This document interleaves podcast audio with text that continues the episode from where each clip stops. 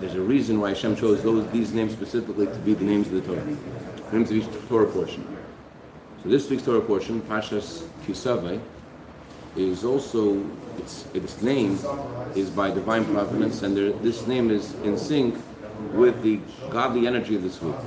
The Alter Rebbe tells us we need to live with the times.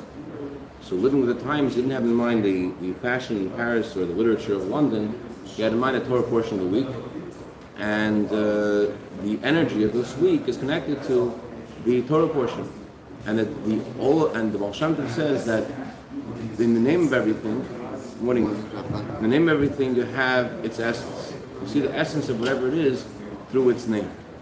So that means the essence of the energy that Hashem wants us to live, live with this week is alluded to in the name of the Torah portion this week, Kisab. What does that word mean? So let's first look at the simple context of the word. The word. What is the Torah saying? The Torah is saying when Tavi means to come. You come into the land of Israel, and that Hashem, your God, has given you, as the Torah says in the opening verse, and you'll inherit the land, and you'll settle in the land. Uh, then you should take the first fruits and you should bring the first fruits to Hashem in the Beis Hamikdash. That's what the um, that's what the Torah says. So the Talmud says, what does it mean when you come to the land? At what point is it coming? What, what point is it considered arri- that you have arrived in the land of Israel? You don't have you know ways to say you have arrived or something, you know, right? So how do you know you've arrived in the land of Israel? So it says in the Torah, when you when you inherit the land, you settle in the land, that's the meaning of arriving in the land of Israel. The Talmud actually derives from this, this verse that the rest of the Torah as well, whenever it talks about coming to the land of Israel, it means after you've arrived in the land of Israel and you're settled. Because since the Torah says to come to land, until you're settled there, it's not considered arriving. You come there and you still haven't unpacked your suitcases, and you're still trying to figure out where you're going to live, somewhere in the land of Israel, you haven't, after they conquered, it took them seven years The Jewish people first arrived with Joshua to Yeshua at the land of Israel, seven years to conquer all the land of Israel, and seven more years to divide the land of Israel. So until the land of Israel was, was divided, until the land of Israel was uh, settled, took 14 years. So whenever the Torah says, when you come to the land of Israel, the Torah is talking about 14 years later, after the land has been, been conquered fully and the land has been divided fully. That's the language of the Talmud. But Rashi actually veers from language of the Talmud. Rashi says, uh. After they, I think that's Dovi. Dovi, was that knocking? Was that you? It was Dovi. Dovi, Kaplan, was him. Was him. Rashi actually veers the language of the Talmud over here. Rashi, instead of using uh, the la'acher kibush v'chiluk after conquering and divine land of Israel, Rashi has a slight difference between the way the Talmud says and the way he says it. Rashi says, first Rashi over here in this Torah portion, Rashi says, uh,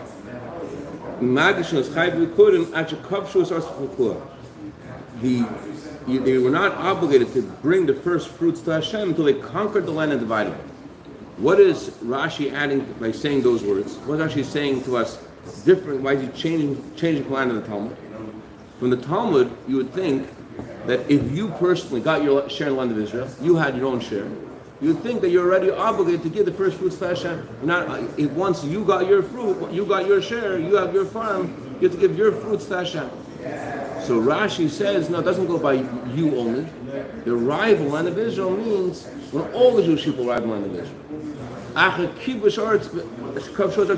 Until the land has been conquered and divided fully. So even though you've gotten your share, it's not considered that you have arrived in the land of Israel. Why not? So there's a, there's a rule in the Talmud, a partial arrival not considered a full arrival. Not considered arriving at all. So since all the Jewish people are like, like one body, the Talmud Yerushalmi says, how come Torah obligates us to forgive each other when we've wronged each other? The Talmud says, even if someone cuts off your hand, Has Hashem, you have to forgive them. How come the Torah demand from us such a high level of patience and, and, and kindness? If someone cuts off your hand, you still Hashem, you're still obligated to forgive them. So the Talmud, the Yerushalmi gives an analogy. Imagine if your right hand cut off your left hand. Would you be angry at your right hand? So, so the Jewish people are all one body, So you can't say that you're going to be angry at another Jew for what he did to you forever because because he's part of your body. It's, not someone separate from you. So too, the Torah says, when you've arrived in the land of Israel, what does arrive in the land of Israel mean? Arrive in the land of Israel means that all the Jewish people arrive in the land of Israel. It's like going to a mikveh. You immerse yourself in the mikveh, and your hair is sticking out of the mikveh, one hair is sticking out of the mikveh, it's not considered you're in the mikveh at all. The meaning of arriving, the meaning of going, immersing in the mikveh means that you've fully arrived, you're fully there. So to when the Jewish people are all one body, why can we say that we've all arrived in the land of Israel? If Alex in the land of Israel and you're not in the land of Israel, how can you say, how could Alex say he's there yet? How could he say that, that he's fully there? If you're, you're his brother, you're not there yet. Therefore, the Torah says, until eh, Rashi says, until the land has been completely conquered and completely divided, that's when we could say that Jewish arrived in the land of Israel. What's the spiritual meaning of arriving land of Israel? The Hebrew word for land, Eretz, also means desire. So coming to land of Israel means achieving a desire. What kind of desire? The Talmud says, Lama Nikashma Eretz. Why is land of Israel called desire? Israel, the spiritual meaning of Israel is to do, want to do the will of Hashem. Israel means to decide that you want to do what Hashem wants. So fully, you could decide you could do what Hashem wants. You want to do what Hashem wants, but until you're fully there with all your thoughts and all your feelings, you haven't yet arrived in the land of Israel. The meaning of arriving in the land of Israel is not just you want to do what Hashem wants you to do, but you're fully there completely, and they, all of your thoughts and feelings are dedicated to doing the will of Hashem. Just like when you're arriving in Israel physically, every Jew has to be there. So too, the spiritual meaning of coming to Israel, deciding you want to do what Hashem wants you to do, the meaning of the wanting to do what Hashem wants you to do means that you're peptimius, and inside you, you're fully devoted to doing the will of Hashem. Okay, so we're going to learn the spiritual meaning of this mitzvah. But know the spiritual meaning of this mitzvah of being the first fruits, we have to know the physical meaning of it. Torah says, you arrive in the land of Israel, the land of Israel has been divided, you have to take the one of the uh, fruits in your farm, in your uh, garden, in your wherever you are in the land of Israel, and bring that fruit to the house of Hashem, and give that fruit to the Kohanim, in the Beis Hamikdash, the special prayer that was recited when you arrived in the Beis Hamikdash and there's a whole procession that was done in each town. They would gather together to travel together to Yerushalayim. They would go with great pomp and ceremony, with, with, with uh, decorating the baskets they were bringing, and the, uh, it was led with music and singing. And when they got to Yerushalayim, everyone put the basket on their shoulders, and they would walk up to the, the Temple Mount and present it for Hashem, and loud and proud. They would say a special prayer of thanks to Hashem. That's the mitzvah of the first fruits. It starts with taking the best fruits. The best fruits means, first of all, best species. The species that Israel is especially praised for as having these the best. These fruits are the best in Israel, like pomegranates and dates and grapes and figs and olives and barley and wheat. Those uh, seven species are some are, are species that Israel is especially gifted to uh, produce. And in those species themselves, you have to take the best of those. So you can't give to Hashem, you know, you, are planting figs or dates, you can't give the mediocre ones, you got to give the best ones to Hashem, not, not the mediocre ones. So the Torah is very specific and says give the first fruits, the first ones that ripen. What are the fir- what's, what's considered the first? So it says in the Torah, right in the beginning, in Bereshis, God says he, he, in the beginning God created the heaven and earth, he he uses the word Bereshis. The word Bereshis is made up of two parts. Beis Reshis. The Talmud explains, and Rashi mentions, there are two things that are called Reshis, are called the first. The Jewish people are called the first, and the Torah is called the first. And the Torah, the world was created for these two things. For the Torah and for the Jewish people. These are among the Jewish people, and the Torah are among seven things that existed before the world, world was created. There are many things that existed before the world. Like, for example, the power of Teshuvah, heaven, uh, were there before the world existed. The power to return to Hashem is something which is above the world. Anyway, so so when it says in this Torah portion to give the first fruits to Hashem, so the first fruits refer to the uh, bikurim, the first fruits of the field, but also refer to the Jewish people who are called the first fruits of the world. Since we existed before the world existed, so they were, called the first fruits. As it says in the Torah, God says, just like a uh, fig ripens, the ripening of a fig at first, that's how I see also your forefathers. Shalom Aleichem. I, I see your forefathers like, like the ripening of a fruit. So the Jewish people are called the first fruits of Hashem. Another thing which is called the first fruit is the Torah. The Torah is called first. And parallel to the mitzvah of Bikurim, we have the Jewish people. Parallel to the first have us. And parallel to the Torah, we have the mitzvah of Truma. The Torah says you have to give every year uh, part of your crops to a kohen, a percentage. Doesn't say exactly what the percentage is. There's a discussion, but it depends on your generosity. Some give a, some give uh, a fortieth, a fiftieth, a sixtieth, depending on your generosity. Those who are more generous give a fortieth. Those less generous give a sixtieth. Those who are average give, give a fiftieth. But that gift to the kohen is called teruma, and that corresponds to Torah. Why does teruma correspond to Torah? Because the word teruma is made up of two parts. Torah, Mem. The Torah that was given in 40 days. So the mitzvah of giving the percentage of your crops to Hashem, that mitzvah means spiritually the mitzvah of studying Torah, the gift of the Torah. The first fruits correspond to the Jewish people. So the halakha, interestingly, that how the spiritual meaning of the mitzvah is parallel to the halacha, halachas of the mitzvah. Who came first? the Jewish people or the Torah?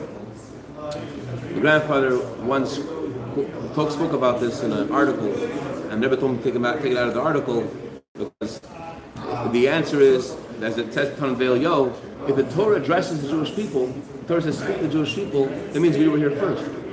Right? It, it, it, so that's what it says. I never told my grandfather that he should take it out of the article because um, never said people will think that they don't keep Torah if you say that. They don't, don't understand the meaning of what it's what it says. You have to explain it. Because put in an article, it's going to get it's going to confuse people. Anyway, so so the Jewish people precede Torah.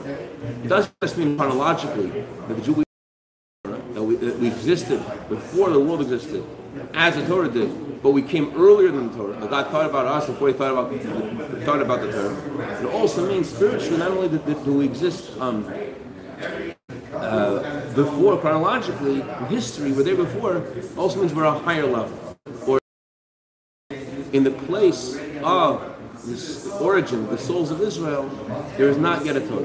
The place where our souls come from, that place where, God thought about us, there is not there is no Torah there yet. All there is is the Jewish people. The language of the Talmud, the thought of the Jewish people came before everything else. The uh, Torah serves to connect us to Hashem as you are in the physical world. You can't connect to Hashem without keeping the Torah. So, in the language of the Zohar, there are three things that are bound with each other: the Torah, the Jewish people, and Hashem, and the um, Torah serves to connect us to Hashem. The, the, the Zohar is very specific, and it says there are there are three knots, which you would think there's only two. If there's three things that are connected to each other, you only have two knots. One knot to connect us to Torah, another knot to connect the Torah to Hashem. But the Zohar says there's three knots because we have our own connection to Hashem, which precedes Torah. That's only in the higher world. Here, as in this physical world, we need the Torah to connect to Hashem. Without the Torah, we can't. Anyway, so so the mitzvah bikurim, the Talmud says, the parallel, physical parallel of halacha matches the spiritual one. Just like the mitzvah of the first fruits has to be done before you give the truma to Hashem, before you donate the gift to the Kohen, you have to give your first fruits in the temple. That comes first. That's parallel to the spiritual meaning that the Jewish people come before the Torah. We exist before the Torah So the spiritual meaning of Bikurim corresponds to the physical application of it, and therefore we have to give the first fruits before we give the gift to the Kohen.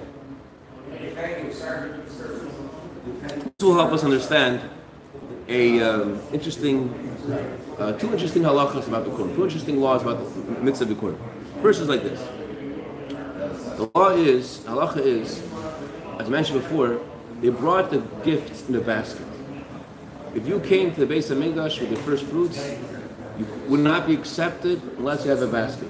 The gift has to be put in the basket. Number one, it's a mitzvah on you. Number two, the kohen who receives the gift is also can only take it if it's in a basket. So the question is, why is the basket so important? Why is it so critical to have a basket? It's another interesting law. There are two kinds of baskets. The Talmud says rich people, they would give their their their fruits in baskets made of silver and gold. And poor people give their gifts in baskets made out of uh, you know out of out of uh, uh, leftover things that they found on the farm, twine, branches, whatever. They'll make the the, the, the gift out of that. So the law is like this: if you brought the first fruits in silver and gold, the Kohen will give it back to you.